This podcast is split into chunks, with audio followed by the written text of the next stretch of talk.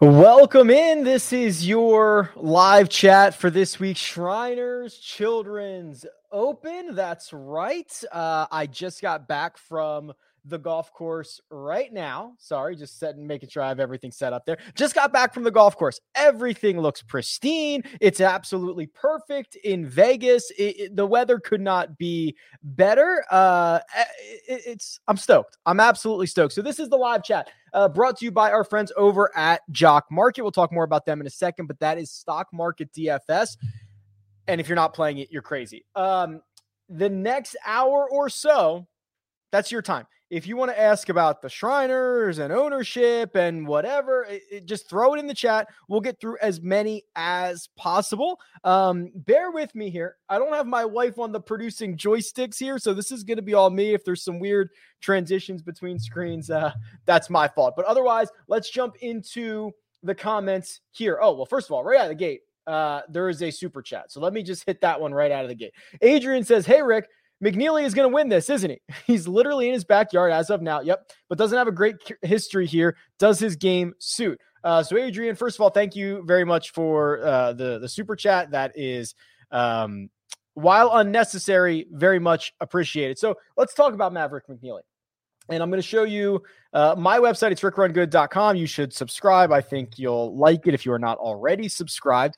And we can look at McNealy. And I think there's a couple of interesting things going for him. Uh, we have seen him at times play better in some of these these I don't want to call them birdie fest, but events that you need a lot of a lot of low scores. Uh, he seems to play better in those coming off the runner up finish, but at at the Fortinet. But that is really uh, just an extension of this really strong streak of golf that he has had dating back to last summer. Uh, just piling up top 20 finishes, seems to be coming into his own, seems to be doing it in a way that's very sustainable from tee to green. Uh, and ideally, uh, what we're seeing are his putting splits. He is a great putter in general, but very, very good. His best surface is bent grass, uh, and obviously very used to the Las Vegas, uh, Las Vegas greens in here at Summerlin. So yes, I, I don't. He did not make my betting card this week, but he is uh, someone that I'm certainly keeping an eye on. Uh, Scott B says, uh, Good afternoon, Rick. Thanks for all you do. Thank you. EVR stuck out to me when the odds came out at 50 to 1. He ended up first in your custom model, which surprised you. It did. Any reservations for betting him outright? Um, well, uh, anybody at 50 to 1, I have I have reservations about. Um, now, what I will say is this is a very good stretch of golf for him right? You know, the tee green play plays plays his way into the FedEx Cup playoffs, makes a deep run into the playoffs. You wonder if that was the crescendo, right? Was that what he was building up to and now it's kind of lack of urgency? I don't know the answer to that question. So when I ran my model and I think I did 24 rounds, that is like prime EVR stretch of golf, you know, and it's the best stretch that we have seen from him. I don't like that there has been a break. I, I wish that he could have just kept that momentum rolling. Um, I also don't love that he is longer off the tee than accurate. It's not, it's obviously not going to hurt you to be longer off the tee, but like the really the only way you get in trouble around Summerlin is to miss big off the tee. And he doesn't do that. He's like 96th in driving accuracy, but that would be my one concern. Bent grass, he's okay on. So I, I'm, I'm lukewarm on this. I'm I'm not excited. I'm not sprinting to the window. I understand it. He's not going to get my investment. I would feel much better if this was just the week after the tour championship or something like that. Spencer says, with such a strong start to Seamus Power's professional career, do you think he's regressing? Still shows up a lot in my models. Can we trust him this week? Uh, he's been a professional for a very long time. I think what you're referencing is this is just like since he won, maybe he's tailed off a little bit, which is which is not unusual, right? He wins, he he peaks at the Barbasol. This is there is so much ebbs and flows in the world of golf and for these golfers, right? And he goes on this this great stretch where he piles up top 20s, piles up top 10s and it ends with a victory. It's hard for a lot of guys to continue after that. Um, I do worry about this right here. Now, two events in a row, but you know, one real event in this recent run where he loses 4.3 strokes on approach. That is probably yeah, it's one of the worst of his career. So I, I don't think that's going to happen again. I'm I'm probably a bit more bullish on Seamus Power getting back to this version of himself, which is that of one uh, who is a really really good ball striker. When you say trust him, it kind of depends, right? I don't know what what what you're asking him to do. If it's finished inside the top 20 at plus money, sure. If it's win the golf tournament, no, I don't think that's going to happen. But he is by far uh, uh Bent Grass is by far his best split.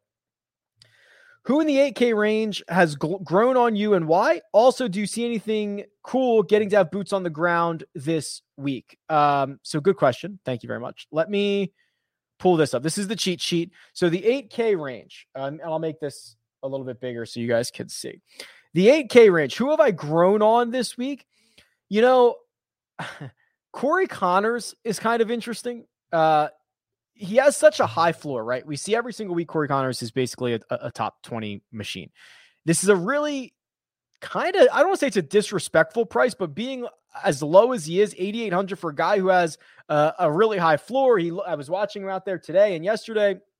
He's just striping it. And that's what he does. So I think that he has grown on me a little bit uh, as far as uh, seeing anything cool. I mean, there's a lot of cool stuff. Anytime you're at a at a PGA Tour event, it's cool. When you get to a practice round, it's really low key, right? I mean, yesterday was, you know, there was nobody out there and it's just you and the guys and they're happy to engage with you. And it's, it's, it's always, it's always very cool. The course looks like it's in great shape as it always is. Um, looking forward to that.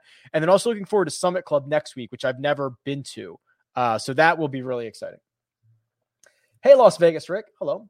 Uh, thoughts on Joaquin Niemann this week? Seems like a lot of value at his price at 50 to 1 in the sports book. Should be rejuvenated after four weeks off. I completely agree. So there is uh, I think I might have mentioned this in the in the betting preview that I did this week. The fact that Joaquin Niemann and Matthew Wolff are the same price does not make any sense to me. When I say same price, 40 to 1 or 50 to 1 depending on the book, but both whatever book they're generally the same price. Uh, that doesn't make any sense to me. You know, Matthew Wolff um, there is a lot of optimism about this week that I just might be treading more carefully. Uh, and that has suited me just fine for 12 months. And I'm going to continue to do that until I start to see him lean back into that driver. Niemann's kind of an interesting situation because his putter, which for the majority of last season was really good, you know, he was 47th on tour in strokes gained putting last year. And that includes the horrific stretch of golf at the end of the year where he lost basically 11 or 12 strokes over the course of the final three events alone, right? That's incredibly uncharacteristic. For him to lose five and three and a half back to back weeks, you have to go back basically a year, a year and a half to find the last time he lost like three strokes in a single tournament. Um, so I I do think that the ability to reset, the ability to get a month off, four weeks off, figure out the putting stroke that is generally good for him. I, I am very optimistic about Joaquin Niemann. Is there anyone you'd be confident in to make five or more birdies in round one? This sounds like a special little uh, prop. Well, what I would say is you're looking for birdie makers, right? So um, let's do this. Let's go to the Holy Grail. Let's pull up um, scoring and let's go to birdie or better percent. We'll look at last year's numbers so that we have a big enough sample size and we'll look for guys in this field. Uh, top five Burns, Scotty Scheffler, Webb Simpson, Viktor Hovland, Harris English. No surprise there. Kind of your big time birdie makers. Cam Davis is interesting, right? He gives back a lot more birdies um, uh, than than most of these other guys right? With with bogeys, but there are some interesting names. Aaron Wise, right? Aaron Wise is a top 15 birdie maker on the PGA Tour. Ryan Palmer is. They just give them back more often. So I don't know exactly what type of player you're looking for. You could also look for kind of these streaky players, um, like consecutive birdies or eagle streaks. Let's see. You know, Adam Hadwin for Rory Sabatini and Charles Schwartzel had a five hole stretch of birdies or eagles last year. This probably isn't all that valuable because this also doesn't tell you how many times they did this. So forget that. Okay. Uh, Scott Fitz says, Hey, Rick, just a quick question for you. How many rounds before a golfer has a profile. Was do, trying to do a deep dive on Stephan Jaeger and couldn't find him in the database. Yeah, so uh, good question. So that is actually triggered by the PGA Tour. So the PGA Tour has a number of uh, a round of number of rounds to qualify for stats. I don't know what it is off the top of my head, but it's a percentage of rounds that have been played on the year.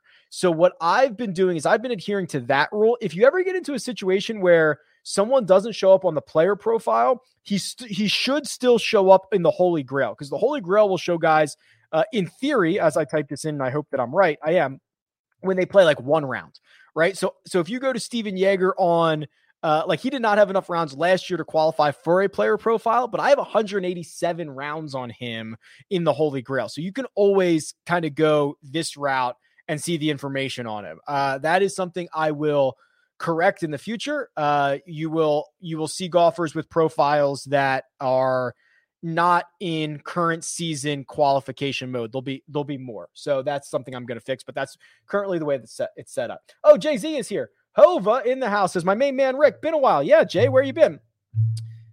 He wants to know anything you've got on his boy, Emiliano. damn, I screwed it up. Emiliano, the the Grilla, the Grilla, if you want to pronounce it correctly.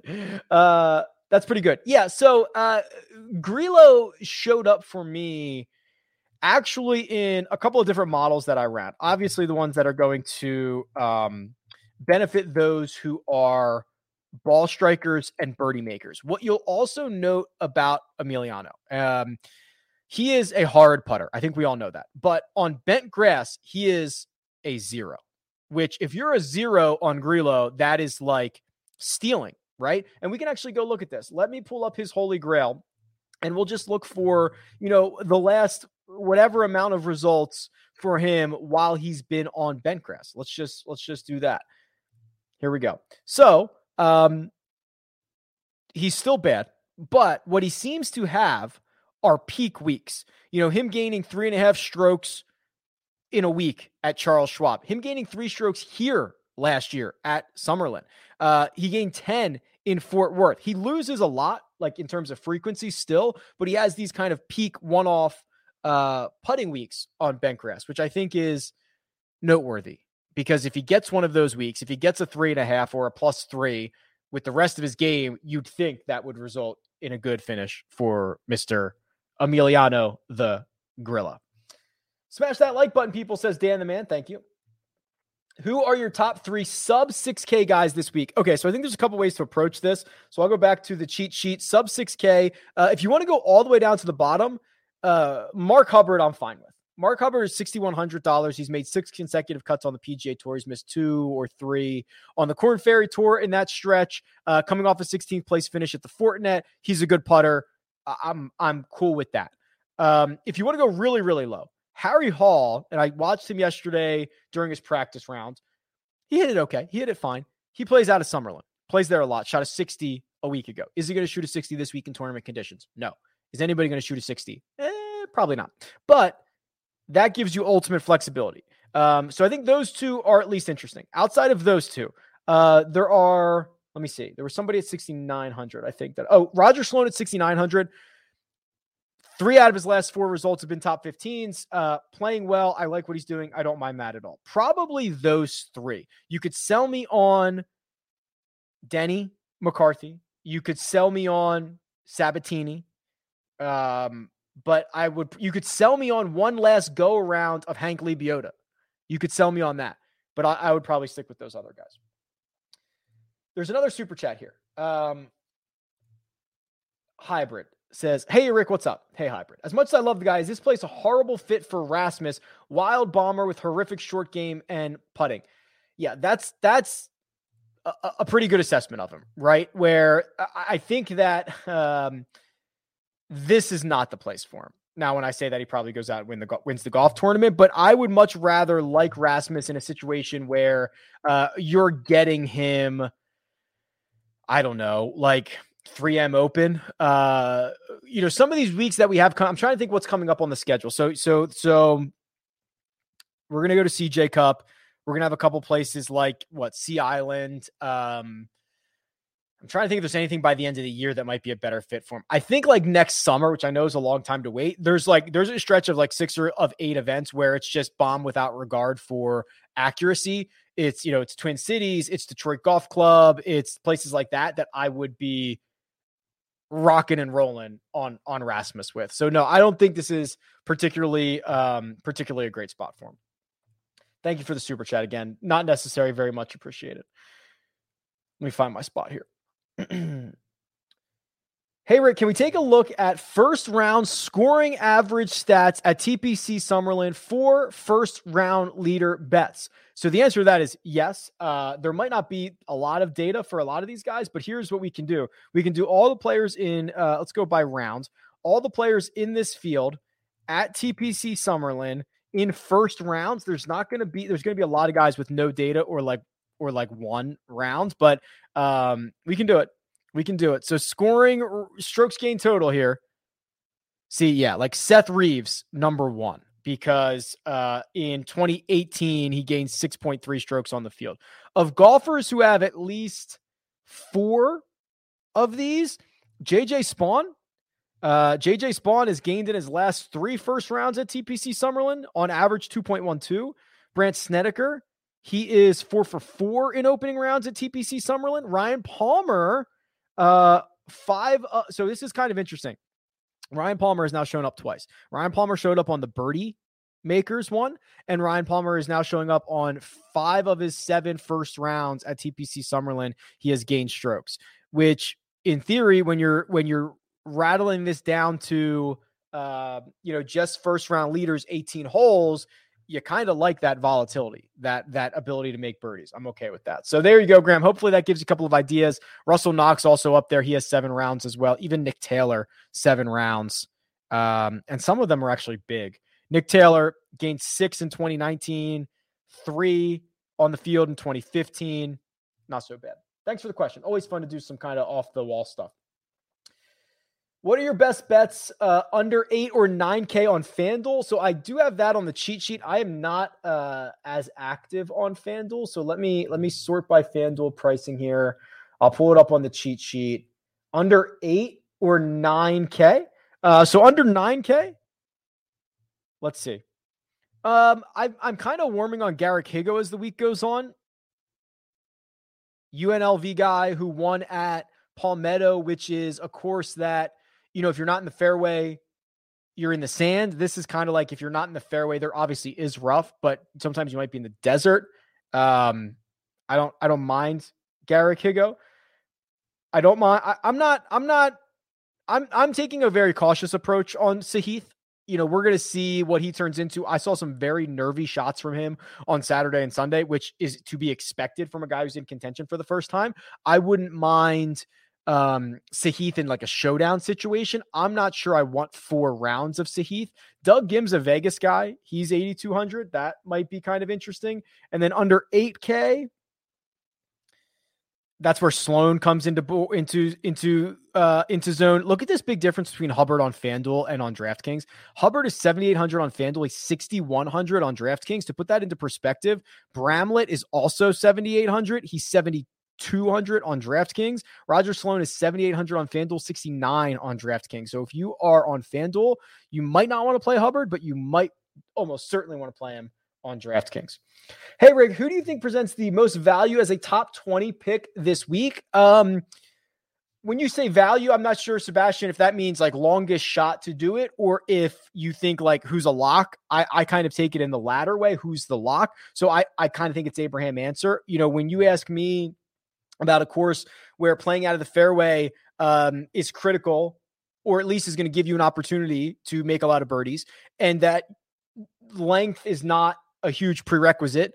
And getting a hot putter helps. And the two top fours in the last three years, I, I believe it to be Abraham Ancer. Um, I hope that helps you. This this video or this live chat is uh, indeed brought to you by uh, Jock Market. So if you've been around, it's been over a year. This partnership that I've had um, with Jock Market because I love I love the concept. I love the execution. It's stock market DFS. You can buy and sell shares of golfers. You can short shares of golfers, uh, even if you don't own them. So, for example, if last week you looked at uh, Sahith make a couple of uh, nervy swings on Saturday coming down the stretch, like I saw him do, you could have shorted shares of him and you could have made money on him actually dropping to whatever he ended up finishing T8.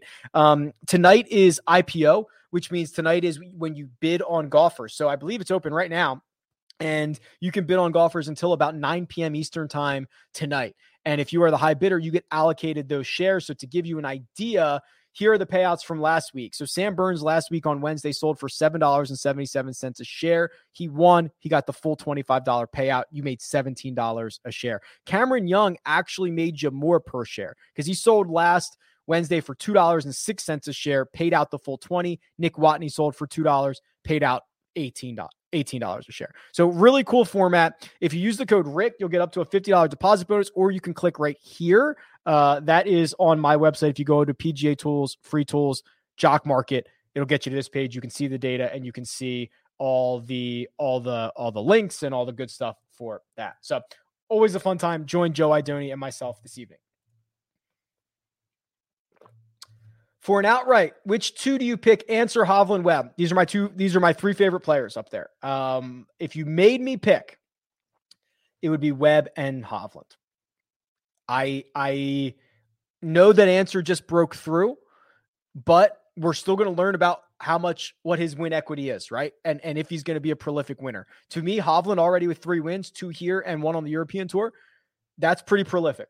Uh, Webb obviously can win. So I I I love all three of those guys. I would take Webb and Hovland to answer your question. Who have you grown on during the week? What would your updated model look like? Oh boy, I talked about Corey Conners as someone that I've that I've grown on. Um, wow, that's a good question. I think I've grown on.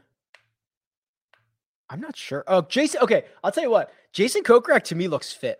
Jason Kokrak looks uh, like he put in work in the in the couple of weeks off. He looks trim to me. He looks tight to me. I was watching him out there today, and he was just all business, man. He was playing in a big group of it was a big pro am group. There was like three other amateurs in his group, and there was like ten people walking with the group. I haven't seen it like that before. I don't know who it was. Um, but he got up there, you know, he hits his approach, he rolls in that putt, then he goes and does his work. He was just laser focused. I thought he looked good. I thought he looked trim. Um, plays here a lot. He hasn't had a lot of great success, but at this event, but plays here a lot. I think it's valuable. I think Jason Kokrak has grown on me. If I were to build a new model, um, let me do this. So I don't even remember what I did in the in the the DFS preview, which is probably a good thing. Um, so this is the custom model on rickrungood.com. I'm gonna do last. I probably did 24 rounds. I'll do that again. Um, I again, uh, man, I, I think I remember. No, nah, I don't know. Okay. Accuracy still for me is big. Let's put 15 on accuracy, 15 on birdie or better. Um, approach. So here's what I'm also going to do. I'm also going to do like a hybrid strokes gained off the tee. So I'm going to do 10 on distance, 15 on accuracy. So I'm allocating 25 weights off the tee. It's a lot, but I think it's important here. Then also I'm going to allocate 25 to approach and 20 to putting. We've seen historically putting be the king here. Uh, and then I've got 15 left. And I want to drop 15 on. Well, I don't want to double up on strokes gained putting. I kind of do, though. Uh, let's do. Here's what I'll do. I'll actually kind of flip this a little bit. This is not a direct a direct correlator, I guess. I'll do 15 on three putt avoidance. So what we actually see is uh, these are like the fourth largest greens um, that that they've played on tour in the last couple in the last year, I believe. So what ends up happening is when you have large large greens, there's a lot of three putts out there. So let's let's run this and see what comes out. Sam Burns is number one, no surprise. EVR number two, Ancer three, Hubbard four. Yikes, I gotta play Hubbard. Tringale five, Kokrak six, Stewart, English, Ryder, Poulter rounds out my top 10. Pretty interesting another super chat here. So NCAA Nation says Seamus Power cost me last week. Can he be trusted to have a good finish? Uh, uh, first of all, thank you for the super chat. Again, not necessary, but appreciated. Um, I guess it depends on what you think is good. Can he finish inside the top 20? Yeah, absolutely. Um, is he going to win? Probably not. But I, I think that him coming off of a week where he lost four strokes on approach, which has been pretty uncharacteristic of him, I would think that that's going to get better. Uh, I think he's going to get back into form. Yes. So I'm positive and pro on Seamus Power. Thank you very much. Brady says, Have you thought about adding grass type putting into the custom model? So here's a little sneak peek. The custom model is going to be bonkers. So there, there's a lot of stuff going on behind the scenes here. Um, there's going to be a lot of things added to the custom model. There's going to be a lot of things added to um, the website, rickrungood.com. So, yes, there uh, uh, all the ideas that you have, I also have, and then more. So it, it's going to be it's going to be great. Keep an eye out on it on it moving forward. Three best win equity guys below seventy five hundred dollars. I'm going to go with win equity, win equity, win equity. Um, Kizzire is uh, Kizzire is is volatile enough to win. That would be one. Stewart Cink, I think. I actually okay. So we had this conversation about being early on Rickie Fowler. Uh, I think this is kind of a great time to run out Cink. He's got he's got Reagan on the bag. Saw them out there hitting it today and yesterday. Um, I don't blame a 49 year old for fading down the stretch of the super season where he had already won twice. I do not blame him for that at all. So I think now with some rest, some relaxation, Reagan back on the bag, he was a great approach player last year. I I think Cink is is in the is in this conversation, and then other win equity guys. Um, you know, notice I'm passing over Norlander, who I like, but if we're talking about win equity, these are guys that actually have to win the golf tournament man, it's pretty ugly. I would throw in maybe Kisner. Uh, I know it wasn't great play down the stretch, but we know he can win. Right? I guess it was. He won at Wyndham. Uh, but uh, uh, Kisner, who again, not a long course, gets a putter going. Win equity. It's a very specific question. Those are my answers. James says, as always, thanks for all the great content. Thank you. What are your top learnings so far this week from being on the grounds of the course? Anything you're hearing, seeing in great form? You know, it's it's funny. It's always hard to tell. I um I I've probably told this story before. The you you don't know what guys are doing on the range. When you see a guy hit a sh- five straight shots in a row, then a draw, then a cut, and a straight shot, it's easy for us to interpret that as being um you know in complete control of his game. And what I've actually done, like when you ask guys, they'll t- sometimes they'll tell you I'm all over the place right now. Like that's not what they're trying to do. So it's kind of hard to tell. Uh, so when you go out there and watch them play the, a couple of holes, it makes more sense. Again, I, I thought Jason Kokrak struck it well. I thought Hideki looked like Hideki, right? I thought that um, trying to see who else I who else I saw out there, you know, that I would say was playing well. Um, Palmer looks good. You know, I mean, these guys all look good. It's kind of hard to it's kind of hard to tell. Otherwise, the course, um, it, you know, I'm I'm familiar with the course. It looks it looks like it's in great shape. Enjoy the PGA this week. Thank you. Uh, I would prefer probably either of those guys over Sahith. It's nothing against Sahith. I just think that we're going to find out a lot about him this week. With Kevin, yeah. So I'm actually um I gotta I gotta update these projected ownerships, and I'm gonna do that here in a second. Uh, with Kevin not out, I think a lot of the ownership goes to uh, Sung Sungjae and Harris English. I think it goes to Corey Conners and Patrick Reed. That's the way that I think it it spreads out a little bit. There's not a lot of. I don't think Siwoo gets a huge bump because he's right there below. I don't think Paul Casey gets a huge bump. I just think a couple of guys, Conners, Reed, uh, I think I think people will mostly rework lineups is actually what I think will happen because if you look at the way that the pricing is, people might just go, okay, you know what? I'm out on Kevin Na. I'm going down to Joaquin Niemann, and now I've got an extra thousand dollars, and now I'm going to swap out somebody else. I think people are going to rework lineups. Rick, you hear the words Bentgrass Birdie Fest in the desert. Based off that, do you take Hideki and Sungjae or Webb and Reed? Thanks, pal. Um, yeah, you know what? It's funny because Reed has historically won harder events. Uh, but like once or twice we've seen him kind of win a Birdie Fest. Hideki and Sungjae or Webb and Reed?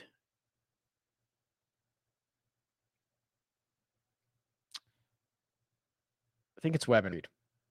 It's close. I think it's Webb and Reed. Rick, thanks for the content. Uh, could you deep dive into Wolff and Merritt? Um, Yeah. Uh, maybe not. Here, I'll, I'll, answer this other question. There's so many questions that I've that I've missed, so I apologize. I, I got to get through these. Uh, and what where what is the tool to find trending values value plays? Well, you can click this trends tool right here. So this trends tool will not only allow you to sort via uh, strokes gained, finishing position, or fantasy points for whatever time frame that you want. Also shows you who's hot and who's not versus for any stat that you want. Also shows you breakout candidates. So if you were looking for value this week, uh, some guys that appear to be breakout candidates would be James Hahn, Martin Laird, Joseph Bramlett, um, KH Lee, even Bill Haas and Keith Mitchell. These are guys who are hitting it well, but are getting unlucky putting, or at least putting below their expected baseline. Hey, Rick, with Zalatoris to be uh, the lowest owned 10, 10K golfer after uh, Burns, has your opinion changed on him? Uh, my opinion, I think, on, on Zalatoris is generally pretty high, that he's going to be great and you don't have to, you don't really have to worry about him all that much. But I do worry on um, this course where putting has been a very strong correlator to success and maybe making enough putts to get to, I don't know, 20 under, um, I would worry about I would worry about Zalatoris. I've answered uh, a couple of these, so I am going to skip over some of these. Actually, I've answered a lot of these. Will Webb or Hovland be over 25% owned? Um, I think Webb more likely than Hovland just because he's closer to Kevin Na's price. So people who might have swapped and had a little bit of money left over, it's easier for them to get to Webb than it is to Hovland uh, by just a hair. So I think Webb will be. I don't think Hovland will be. Well, who are the lowest three owned, lowest owned players you consider rostering in a single entry GPP? Uh, I mean, there's nobody I wouldn't roster because of low ownership, if that makes sense. So all of them, I consider all of them.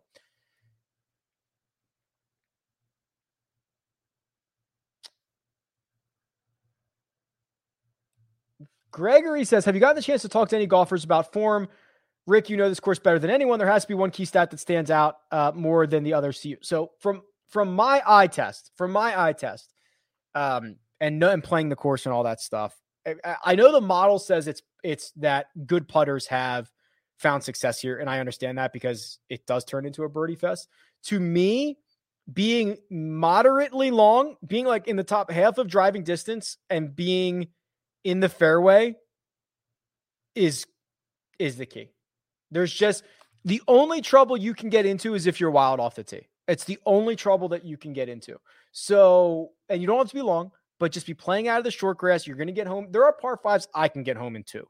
Um, not from the Shriners tees, but you get my point. If you like, you know what I mean? Like even even I go to golf courses and there's a lot of par fives I can't hit in two. I can go to the ones at at Summerlin and get home in two. So it, it's not it's not long and it gives everybody a chance. So yeah, putters and above average driving distance accurate players.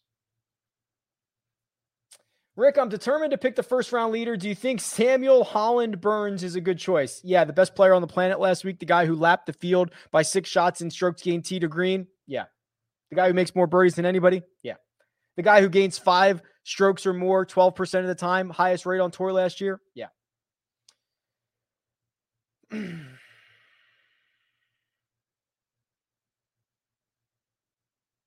Sorry, I'm just reading these questions here. hey, Rick, when are you going to host the putting seminar for Keegan Emiliano and the rest of Team No Putt, crushing it on the vlog? I am a very good putter, believe it or not. I don't know when that started because that's not historically a thing. I actually did get fit for a putter, but I kept the same putter. We just adjusted it a little bit. Um, and since then, I have been scorched earth on the putting surfaces. Yeah. So uh, Keegan Emiliano, um, if you guys want lessons, um, happy to happy to do that for you. Big course history correlation this week. A lot of dart throws with great history. Yeah, so it is. Um, uh, th- this is a great point. Probably something that that I, I should have mentioned at some point earlier in the week.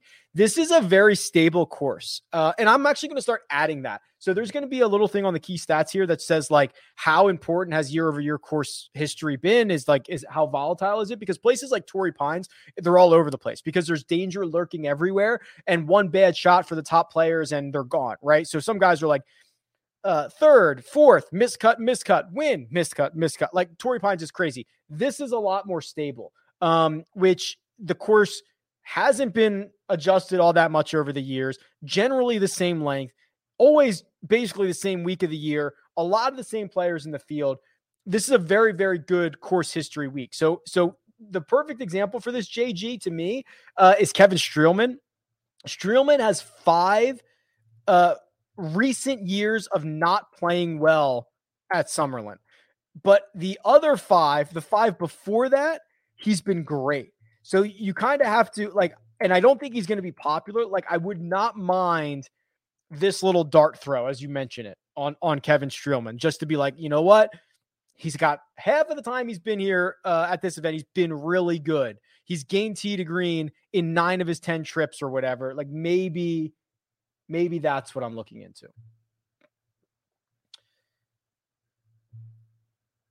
Rick, you wa- rocked the world last week. Could you share your expertise and opinion on Hadwin this week? Uh, yeah, thanks, Jeff. It's been a pretty good run for me.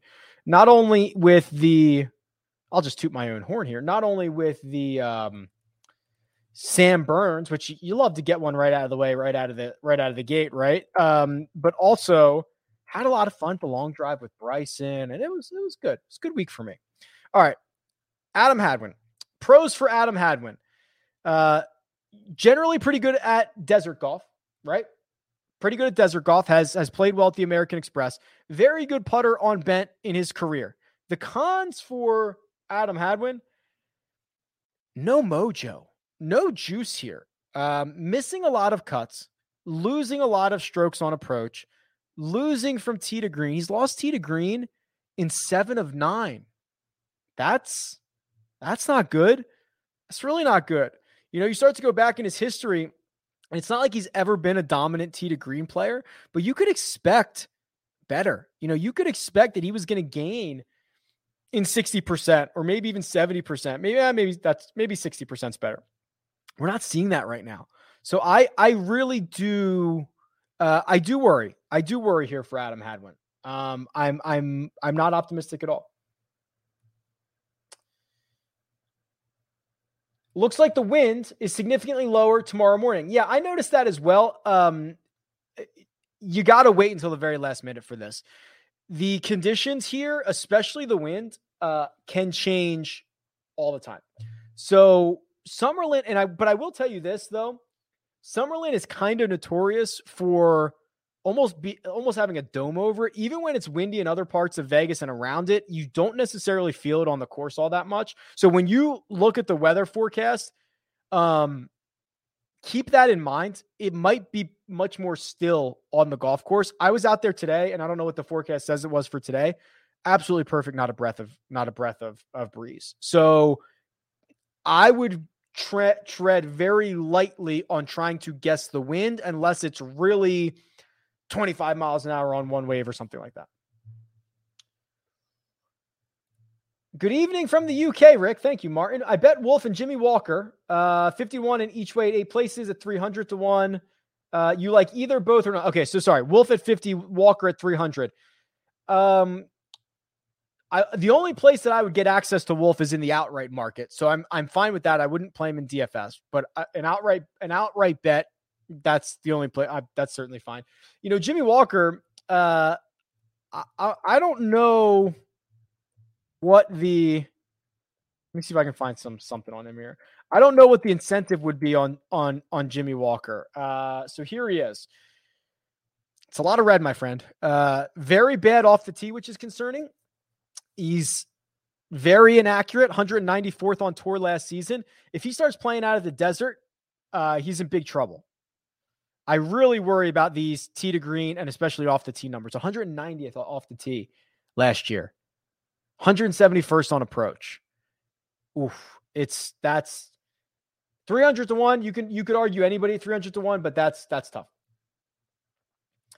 Hey Rick, what group did you decide to follow? Uh, so here's what I do. I I generally walk the course backwards. That's what I do. Now there is a there is a group. By the way, if you're out there tomorrow, uh, come say what's up. There is a featured groups. Did I save this? Of course I didn't. The featured groups.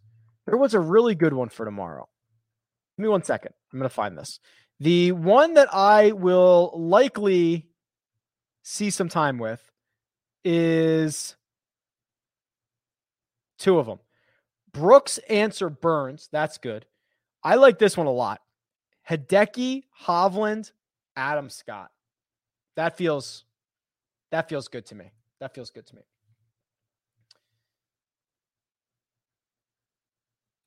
This one just says Rick, Rick, Rick, Rick, Rick, Rick. What's up, Jay? Who are the best bent grass putters in the field? That's easy enough. So what we'll do is uh, we'll go here to the Holy Grail. We will make sure that I have bent grass checked. This will go back in the full 11 years or 10 years that I have in my database. I'll make sure nothing else is checked. I think we're good there. We'll sort by strokes gained putting, and you'll see some of the better putters up here. But oh boy, who's that man? Patrick Reed at the top. Brandt Snedeker, two. Todd, Brendan Todd, three. Cam Davis, believe it or not, Cam Davis, I don't think people really think is a strong putter, but on bent he is.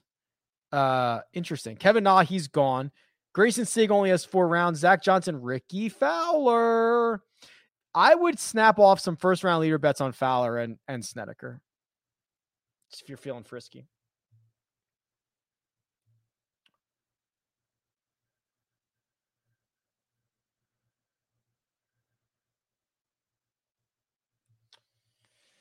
Rick, when considering total total lineup ownership, uh, what is a go- good rule of thumb without sacrificing too much? I generally say 80% total ownership.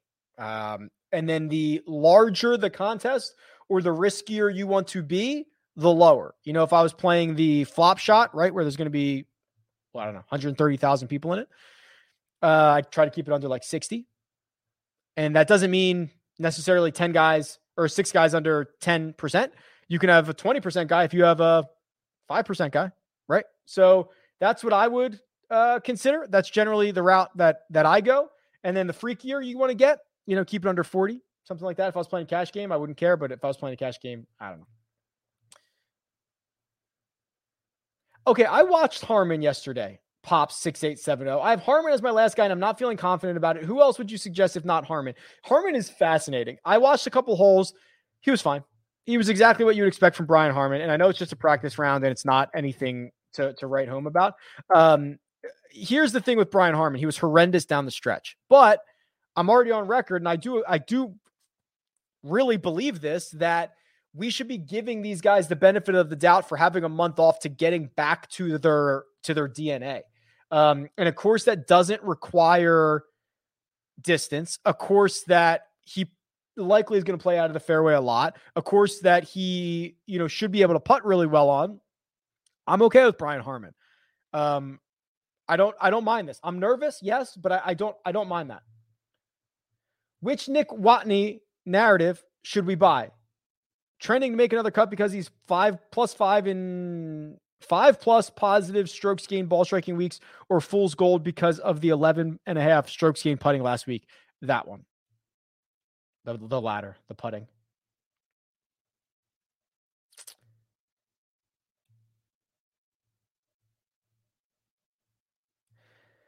Do you think Hoffman plays any better when not in a tourney here?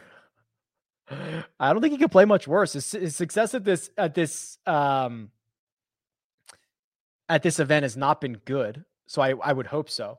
Uh oh, wind question says Sheer Dog. This is going to get uncomfortable. yeah, it's true. For uh, that's not a good question. I'm not going to answer that. uh,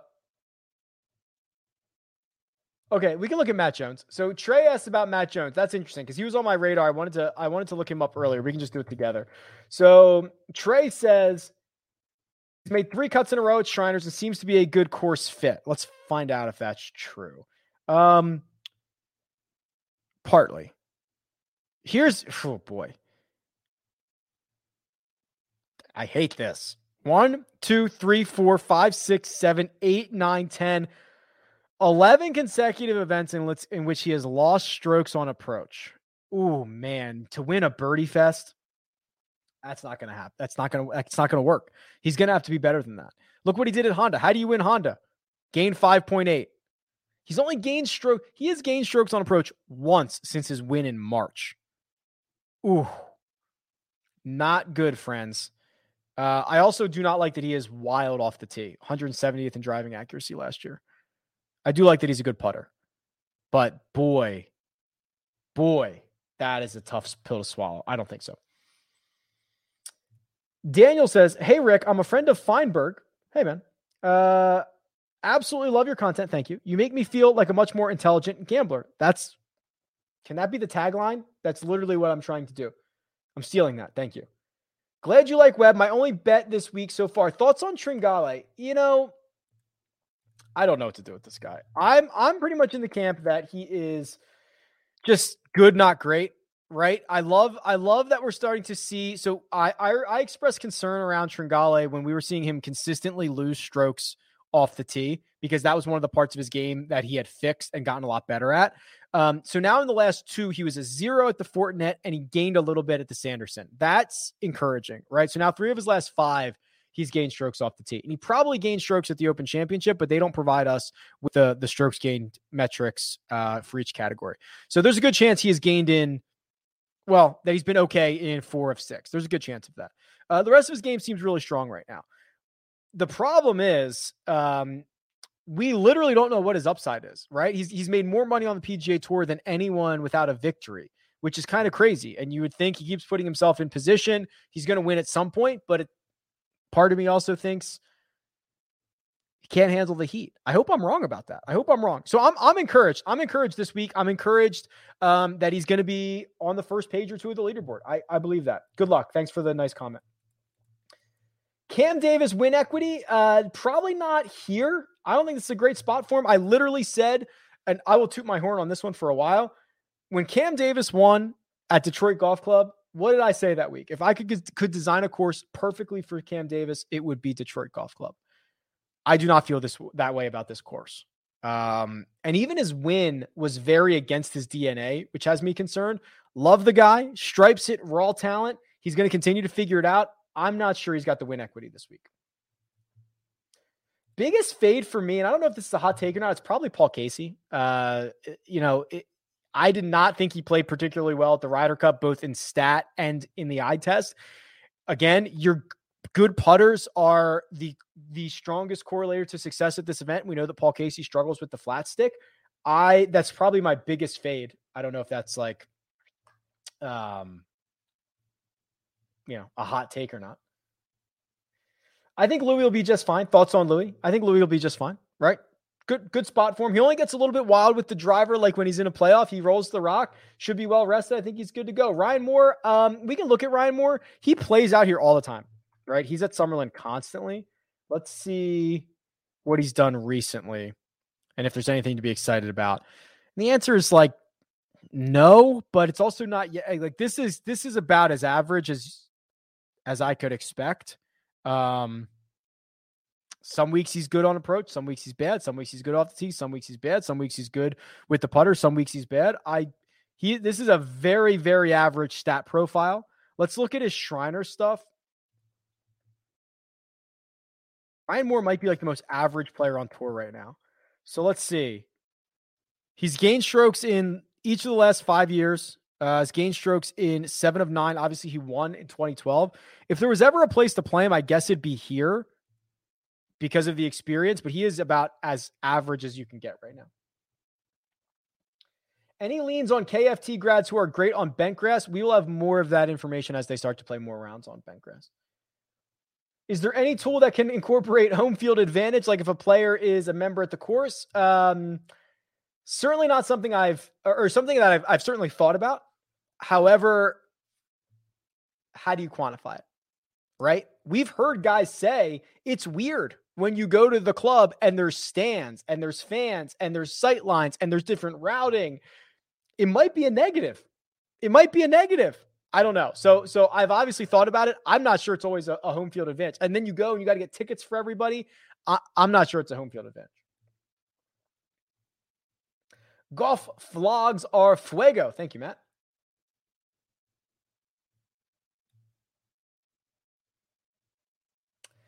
I do like the Rickie narrative. Um, there I don't care that it was his anniversary last night or that he's expecting his first child, but I do like that he's had 2 months. Like if there's ever a time to be on Rickie, it's right now. We've been successfully off Rickie for 15 or 18 months.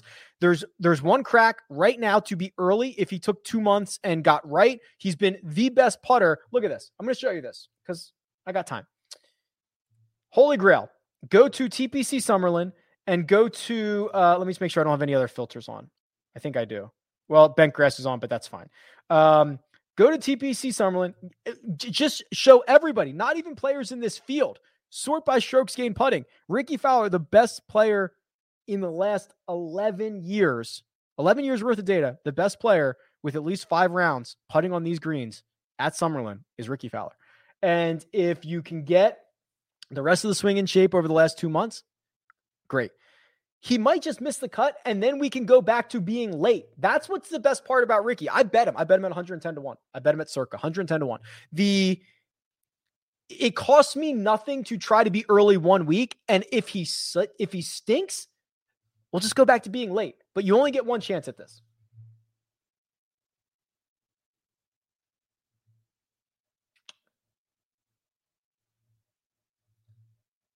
How do you feel about Hoffman? I like Hoffman, but not here. Um, he's been terrible.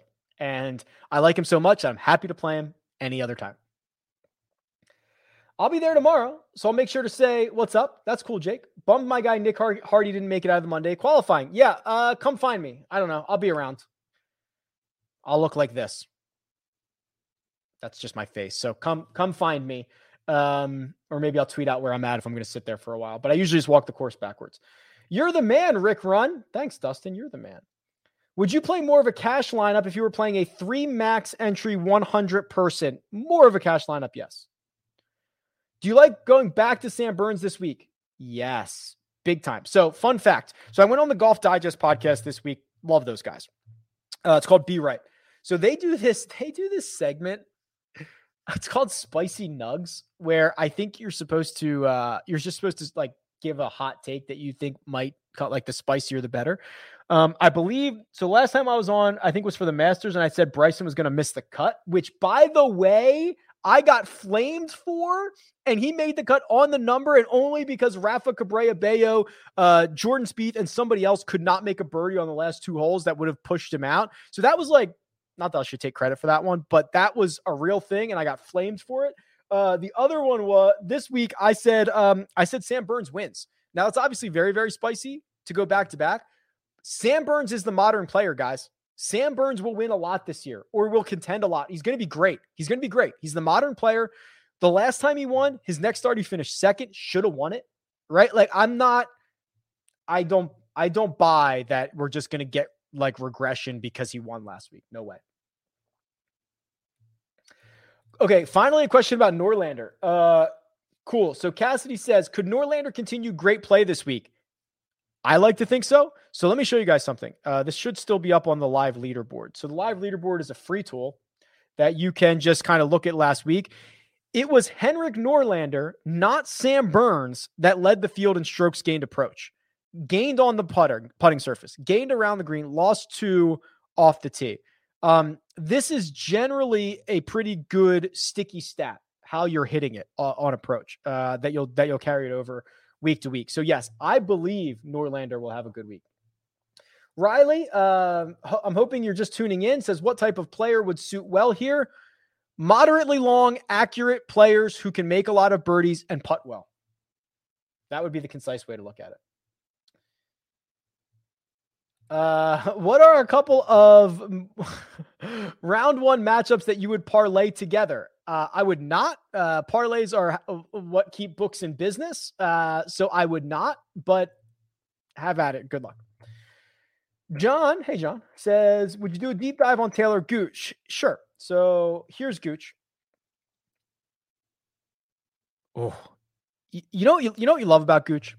The approach play such a good ball striker, right? One, two, three, four, five, six, five, uh, six of his last seven weeks, he's gained at least two strokes on approach. That's good. Uh, I would love to see him do this, like what he did at the Fortinet. Be a zero driver. If if Gooch is a zero driver and he's going to hit the ball well and he's going to putt okay, That's that's a really good combination. Uh, he cannot do this, which is lose four strokes, uh, lose four strokes off the tee. He's actually very good around the green player. I don't think people realize that. Very good short game. The putter, it's fine. Let's see how he is on bent. Well, he's pretty darn good. I don't mind this, but his but his week, Taylor Gooch's week. Mark my words. Um, you know, I say this about I say about Viktor Hovland. His week will be decided with his putter. Uh, Gooch's Gooch's week will be decided with the driver. If he keeps it in play and drives to a zero, love his chances. If he sprays it, it's going to be a short week for him.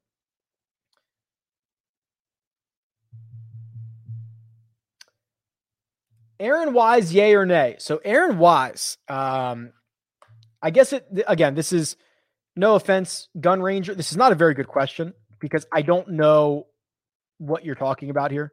Should you play him on DraftKings? Should you bet him? I don't know what yay or nay means, but it gives me an opportunity to talk about Aaron Wise. So I think it's fascinating. I wrote an article for Golf Digest, uh, the top 10 players that are going to make you money this year. And it's kind of a bunch of different ways to do it. Um, Sam Burns was in it, Aaron Wise was in it. Uh, because Aaron Wise is uh, kind of like a fantasy hero, right? Makes a lot of birdies, makes a lot of bogeys, but that's okay in fantasy scoring. Um, he's volatile in a good way. You know, you can play him in a lot of showdown situations. He's starting to putt a lot better. Look at uh, this stretch of golf here from the American Express, the start of last year to the John Deere, hemorrhaging strokes on the putting surface. Uh, three of his last four, he's been pretty darn good. He's actually gained over two and a half in two of his last four. It's and it's and it, and that creates results, right? Because the rest of his game's kind of interesting.